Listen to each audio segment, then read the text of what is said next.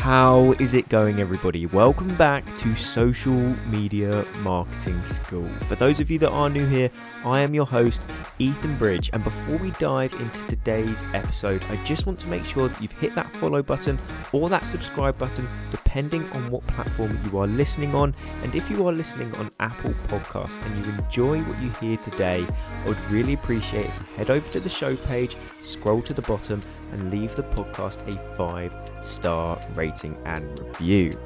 But now we've got that out the way, I just want to start off by saying thank you all for tuning in and let's dive straight in to today's episode.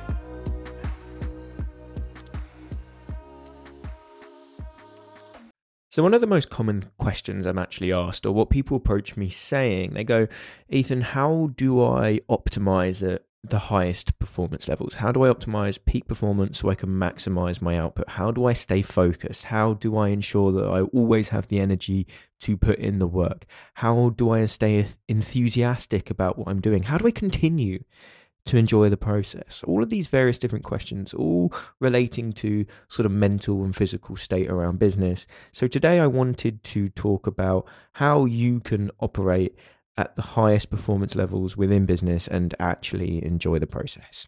Now, I think it's important to note, and as a disclaimer, that I am by no means perfect at any of these things. Do I operate at the peak performance level? Absolutely not. But do I push myself and strive to one day achieve that level, that peak level? Of course I do. So I try and implement as many of the things that I'm about to talk about today as I possibly can so that one day I will be operating at that peak performance level and continue to do so at a consistent rate. So, there are three things I want to talk about. Again, this might be a little bit of a shorter episode, so keeping you for some less time. But hey, without any further ado, let's dive straight into tip number one. And that is optimizing for daily flow. Now, what this means is just structuring your day in a way that you can get as much out of it as possible.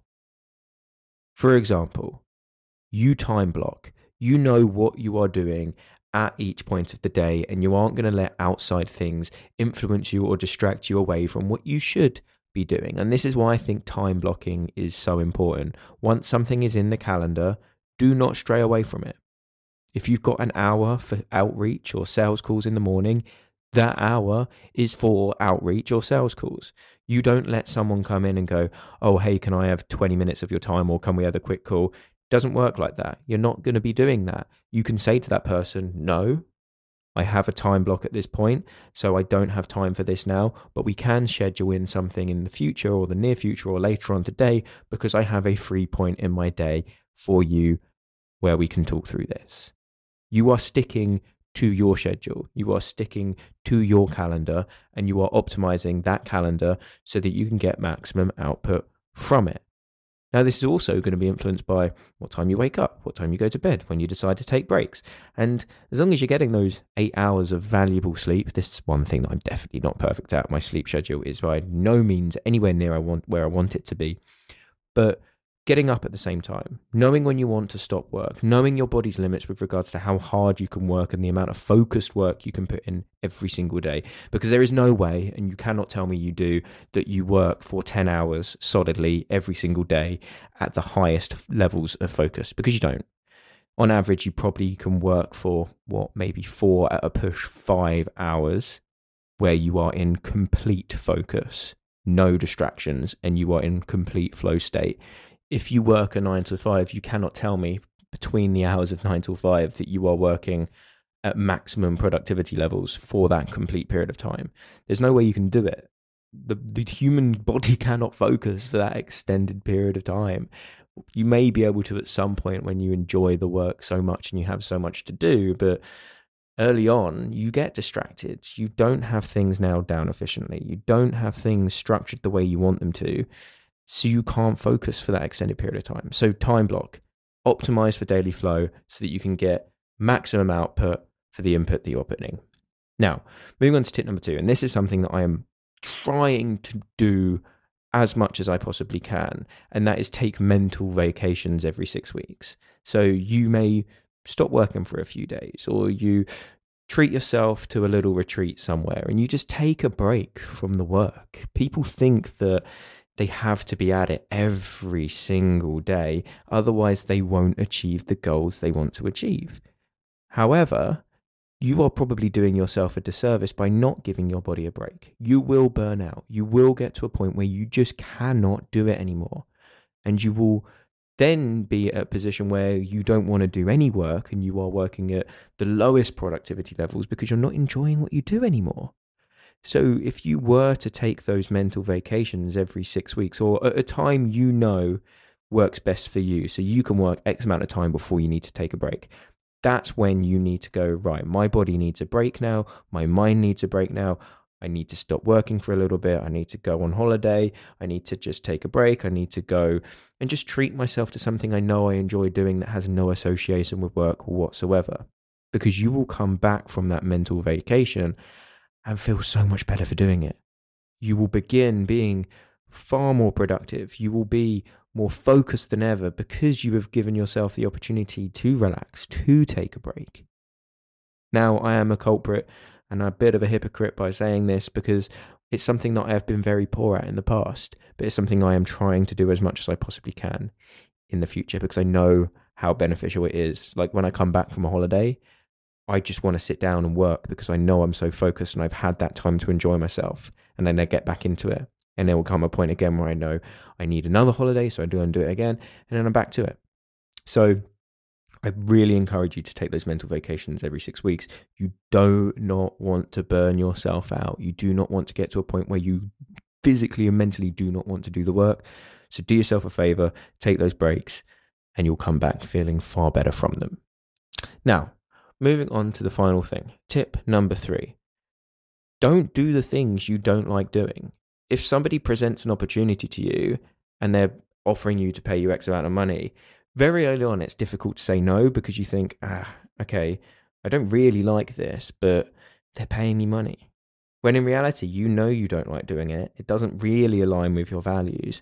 So you should be saying no. And because you don't, you know you don't like doing it, when you're actually doing these things, you're going to get down from doing them. You're going to get frustrated. You're going to get burnt out because you don't actually enjoy the work you're doing. So don't do the things you don't like doing. And you can associate this with certain parts of content creation as well, just to keep it very simple. If you don't like recording video content, don't record video content. If you don't like speaking, don't speak. If I didn't enjoy doing this podcast, trust me, I would not be doing it.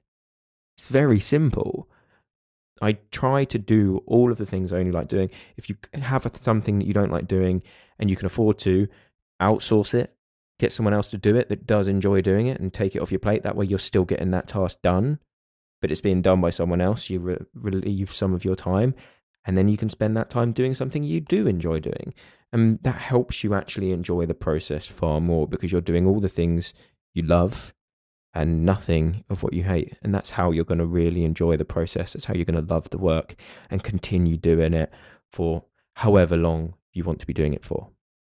And that's it. That's how I want you to be implementing these little things, and they will help you operate at a higher level performance and help you to actually enjoy what you're doing more. So, optimize for daily flow, take mental vacations, and don't do the things you don't like doing. All very simple things, all things we know we should be doing, but often need just a bit of a reminder to get us into gear and actually start doing them. And that's it. There you go. Oh, and before I forget, I did just want to mention that I've made my complete guide to success on Instagram ebook completely free. Now, I'm probably making a huge mistake here by doing this because this isn't like any other free resource that people give out. It's 83 pages long. It covers 12 topics. It took me over a month to write, and I'm charging absolutely nothing for it. And I'm going to say, I do genuinely believe that this will be one of the best free resources, if not the best free resource, you will ever have the chance to get your hands on. Nobody else will give you this much information for free. But for some reason, I don't know why, I'm deciding to do it. So, what are you waiting for? Head to the show notes below and you'll find the link to where you can find it click download and enjoy. Do it. It's free. Literally nothing is free nowadays. So enjoy, have a read, and I hope it provides you with some value.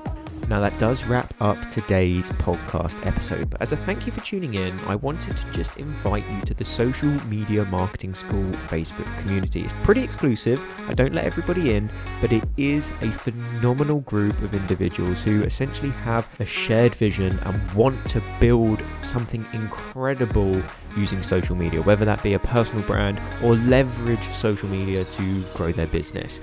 So, to join, just head over to the description of this podcast episode. You will find a link to the Facebook group, fill out the group submission questions, and I hope to see you inside. But if you want to hear more from the podcast, make sure you've hit that subscribe button or that follow button, depending on what platform you are listening on. That way, you are never going to miss an episode when I post one. But if you are listening on Apple Podcasts and you did enjoy what you heard today, I would really, really appreciate if you head over to the show page, scroll to the bottom, and leave the podcast a five star rating and review. I cannot even begin to tell you just how much that helps me. And if you do, please take a screenshot of that review, send it to me on Instagram, and I will give you a shout out on my story as a thank you. But if you've got any questions with regards to anything that I've mentioned in today's episode, be sure to reach out to me on Instagram at the Ethan Bridge. Send me a DM and I'll make sure I get back to you no matter what. But if you have made it to this point in the episode, I just want to finish off by saying thank you all for tuning in, and I will see you in the next one.